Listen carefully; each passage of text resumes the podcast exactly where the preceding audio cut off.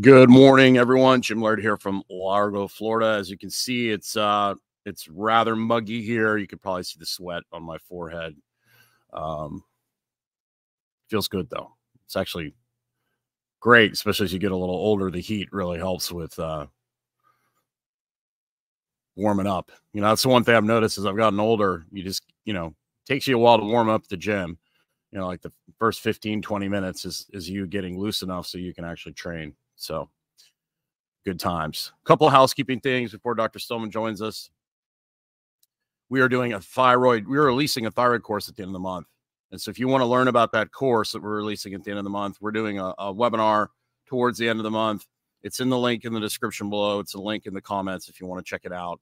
Just set a reminder for that.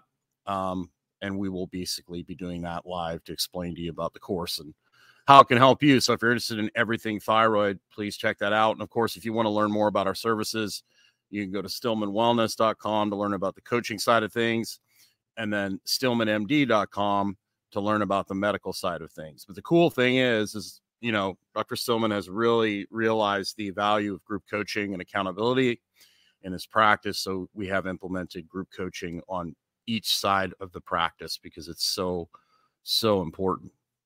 So, that being said, our title today Top Five Natural Sleep Remedies for Better Rest.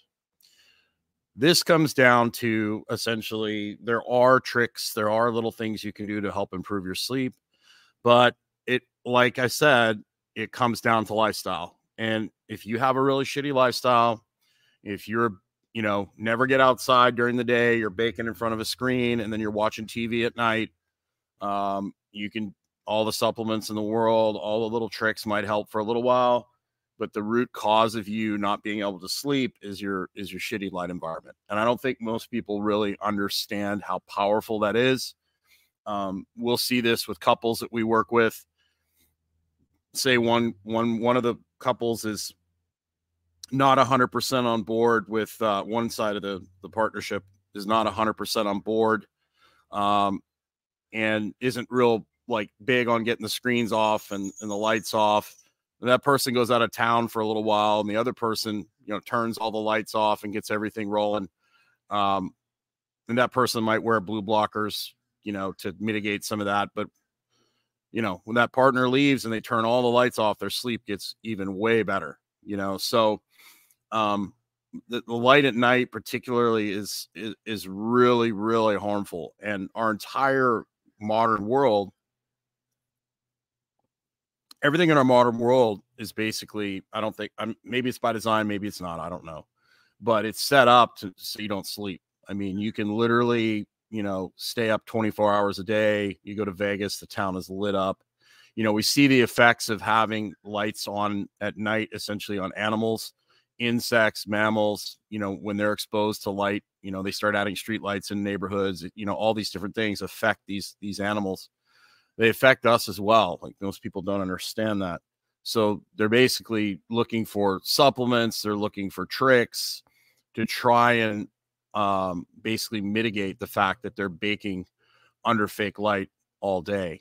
And that really doesn't work well. It's kind of like you have a really crappy, you know, lifestyle, you eat like crap, you don't take care of yourself, you sit all day in a desk, and then you think you're going to go like make up for it with uh you know a couple hard workouts a week and it, it just doesn't work like that. It's the it's the total total package. And it's hard like it, you really have to make conscious decisions to basically um live this way. Like it, it really is a conscious decision. Like you know i get up in the morning the first thing i do is i go outside i get in the sun i go for a walk in the morning. You know as the day goes on you know we have minimal we don't have any lights at all in the house. At night if we do need lights in the background we turn on a red light. I usually face it the opposite way so it's not super bright. Um, the screens we try to get off the screens at eight o'clock. Uh, sometimes we might have to do work a little late where we're blue blockers. We, we put the screen on uh, on dim but we generally speaking have designed our lives so that uh, good morning sir. We have designed our lives so that uh, you know we live in an optimal light environment and that's really the most important factor for sleep i was just getting into uh, things we can do to uh, to right. improve but I was I was hammering on the fact that if your light environment sucks, it doesn't matter how many supplements you take or the little voodoo tricks that you do, your sleep is just not going to be great. No, it's true. And I think one of the big problems that people face um, with their sleep is that it goes out the window and then they get into patterns of dysfunctional sleep. They compensate with things like Lunesta, Ambien, other medications, herbs, supplements, and they don't pay attention to the fact that this means something is terribly wrong. Under or they the start caffeinating, they start caffeinating or modafinilling. Right, that too, in order to compensate with the daytime fatigue that they're struggling from because they have really terrible sleep. Is that it's a one word, of the reasons. modafinilling? you just made it up. Like I think it's a good word, modafinilling. And it's one of the reasons why people um, uh, they don't understand that their sleep may be bad. Uh, they wake up not feeling rested, but they think they're having good quality sleep. It's a real problem for them. Well, that, that's why the energy drink market is just on fire, right? I know. Um, but it's part of why um, we like the Oura Ring. Right. It doesn't lie to us and it gives us consistent day to day data on what's really going on with people right. uh, which they often have very poor insight into. And it's funny, we just had a, I just had somebody who asked for basically the executive wellness, uh, executive physical process for us. And they said they don't want to go through the hoops of that process. And the goal is to get them off of a sleep aid. Mm. And I, my response was essentially, we don't have to work with anyone because we have enough interest. And we really want to work with people who understand that this is a process and that the reason why fee for service medicine is failing is that it inculcates this mindset of the next visit, the next remedy, the next prescription, the next dose increase, the next biohack, the next this, the next that. Right. This is a flawed strategy, and smart people recognize that it's flawed. Yeah, we're, we're really we're really selling a lifestyle. That's essentially what we're selling, and we're helping people find a way to incorporate these things in their life without turning their world completely upside down and not turning them into a um you know somebody who's so stressed out about everything that they right. that causes them stress you know so that's mm-hmm. that's essentially what we're doing and then we're you know once we have that foundation down there's little things we can do to tweak things but you know without that foundational lifestyle like you're pissing in the wind right and a lot of it comes down to coaching mm-hmm. because the reality with sleep medicine and sleep aids is that a lot of people wind up not only relying on them, but they don't. Uh, they well, you, you, don't sleep. You're unconscious. That's not sleep. Well, for the sleep aids, the med- medicinal yeah. sleep aids, but some of them do help people get to sleep. Um, it's a process. It has to involve some behavior change. And if you think you're going to fix your sleep with fancy tricks, you're going to get success for weeks or months or maybe even years, but you're going to fail eventually. Well, and if you have a good light environment during the day and you have a good routine at night and you met and you have a good wind down routine, those magic tricks like you know lowering the temperature in the bedroom, you know, taking mm-hmm. a warm shower before bed, um, you know, maybe some supplementation, some magnesium or ZMA or something like Dr. Kirk Parsley's sleep cocktail will actually work, right? Um, even better. So you, you'll enhance your sleep even more. But you know, right. if you're if you're living a shitty light lifestyle um, or lifestyle in general, eating crappy food, you're eating too late, you know, like all that stuff is futile. It is. So, on that note, uh, things I like for sleep are uh, I'll start with basic things like valerian root. Um, uh, I don't like to use kava kava because it has some addictive potential because it's too much like an opi- a, a benzodiazepine. Mm uh, if someone's already on benzos and they want to get and they want to lateral onto kava, I might say maybe. Predominantly, women end up on benzodiazepines, and there's a reason for that. As their progesterone drops out, their GABA receptors stop working, and so giving them benzos helps them uh, rest, relax, and not be uh, freaking out. And progesterone, you can supplement uh, either compounded or over the counter. The compounded is much more consistent. So when I'm dealing with a tough sleep case, that's what I'll use. And you can basically take someone off benzos by giving them enough progesterone. I've never done that personally, but I've heard my colleagues do it in the bioidentical hormone replacement world. Would that work for men too? So that's a great question, and I hoped it would. But on talking to Dr. Rosensweet, my bioidentical hormones mentor, about this, he said, "Look, I talked to Gene Shippen about this. He's one of the you know the original mavericks in the testosterone replacement space." And he said men are not supposed to have huge doses of circulating progesterone going around. Yeah. So I, I think that's part of why men are a tiny proportion of the benzo prescriptions out there. Most of those men are probably using benzos to compensate for other broken hormonal or neurotransmitter systems, which is part of why checking a testosterone is one of the first things I'll do when I'm dealing with a man who's not where he wants to be in life, because that affects so many other things. And you have to remember that, you know, when you run out of something like testosterone or when your cortisol is wrecked, your DHEA goes next. This is very neuroprotective. It plays an incredibly important role in brain health and so, because of this, a lot of these men, when you give them testosterone, when you give them DHEA, when you give them pregnenolone, their endogenous production of these hormones will improve naturally.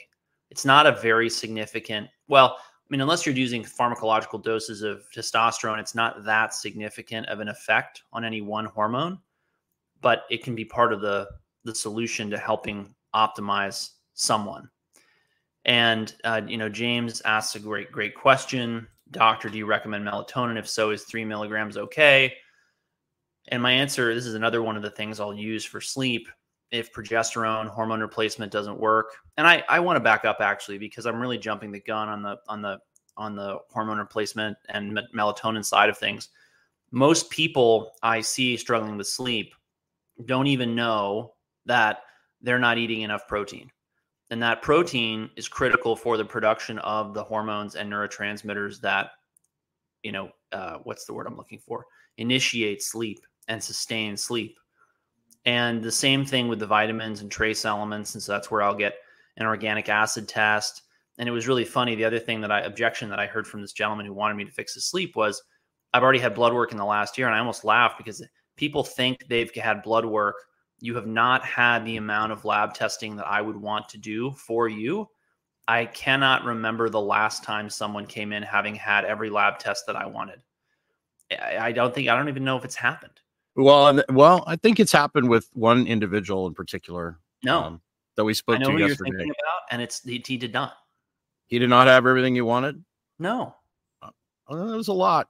Um, but but they also don't realize that that that well, a lot of them get the wrong lab tests. Right, right. Well, that blood work is only a split shot check second in time too. I mean, it could radically change in one day. It is right. And that's why our that's why we hammer the fundamental habits like over and over and over again. That's really the foundation that everything is built on, right? Well, it's also why I get hair tissue mineral analysis because the hair tissue tells you a lot about what's going on with hormonal axes. It tells you a lot about what's going on with uh, mineral balance in the diet. It tells me a lot about what's going on with stress levels tells me a mm-hmm. lot about uh, what their chronic exposures have been. So if somebody comes in with a, a, really high aluminum level or a really high mercury level or any of the other toxic metals, those metals have accumulated in the brain. You know, they very strongly gravitate towards the brain. And once they're there, they're just constantly creating inflammation, constantly destroying neuronal function. That's why everywhere you look in the literature, neurodegenerative diseases and sleep is fundamentally a neurological process. So, doesn't it make sense that as the brain becomes more uh, toxic and more stressed and more diseased, that sleep deteriorates? This is why you see sleep deterioration in Parkinson's disease. You see it in Alzheimer's disease. You see it in all these neurodegenerative disorders. So, if your sleep is going, this is a wake up call to you. Your brain is going to follow your sleep. And that's part of why good sleep is so strongly correlated with a long life um, because once your brain goes, you know, Alzheimer's disease, once you've had the diagnosis, you have a six to seven year life expectancy approximately. Would you and, say, uh, summing up your view on melatonin in, mm-hmm. in a nutshell, would you say that you would prefer to get people get their melatonin from the sun? Um, yeah, that's the other and, thing is that melatonin production is mm. triggered by the sunlight, as is mm. you know the production of serotonin, dopamine, norepinephrine, epinephrine, and so not getting sunlight and trying to fix your sleep. Right. I mean, what are, but you will you will use high doses of melatonin from time to time to pull people out of a pattern like you did with me. Sure. But um, before I get into that, I want to go sure. back and talk about the labs because the labs, when you have broken pathways or under fueled pathways with vitamins, sure. minerals, they're not going to be able to generate the neurotransmitters and hormones that you require for sleep. The cells, the neurons are not going to be able to generate the energy. There's a really funny pattern you'll see with patients. They'll often say, I'm wired, but I'm tired.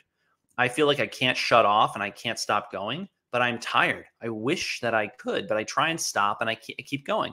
In the afternoon, they're exhausted and then they get home and they wake up. Yeah. A lot of that, Classic yeah. But also just uh, you know, we see this all the time. These people who are like, "I'm go go go. I'm I'm on all the time."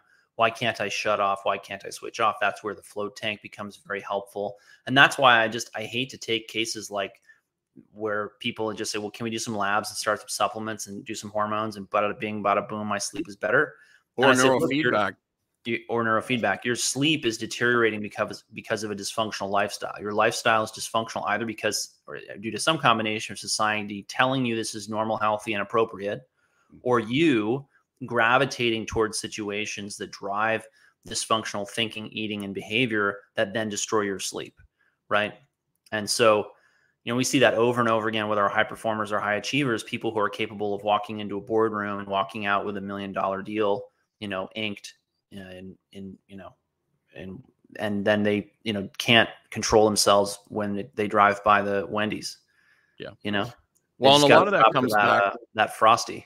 Yeah, a lot of that comes back to them being in stuck in a certain pattern, just like movement. Right. You get stuck in a certain about, strategy yeah. or blood pressure or whatever. And sometimes, like for us, you know, using neurofeedback or EMDR therapy to help mm-hmm. break out of that pattern. A lot of people don't even think about that I mean, if your brain is stuck in a loop, it's going to be very difficult. One, if you get all the fundamentals down, it's going to be easier for you to be aware of that. It's going to be easier for you to get out of the loop.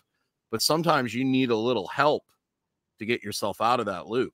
You know, yes. I mean, and many times just spending a lot of time in nature will help you with that. But sometimes you need a little push, right?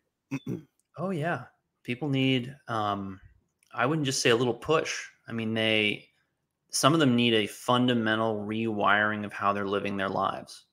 Yeah. You know, and they often don't, they almost always don't want to hear that. Yeah, it we didn't have these sleep issues in the 40s, 50s, 60s because not the way we do now. Yeah. But a lot of that, I mean, there's so many things that have changed, right? Pesticides, herbicides, toxic chemicals. You look how all these affect the brain. They poison neurotransmitter systems, they poison hormone systems, they ruin energy generation in neurons. Um, they directly destroy organ system function, which then drives more of these patterns of you know, dysfunction. Look at the liver, look at the kidneys.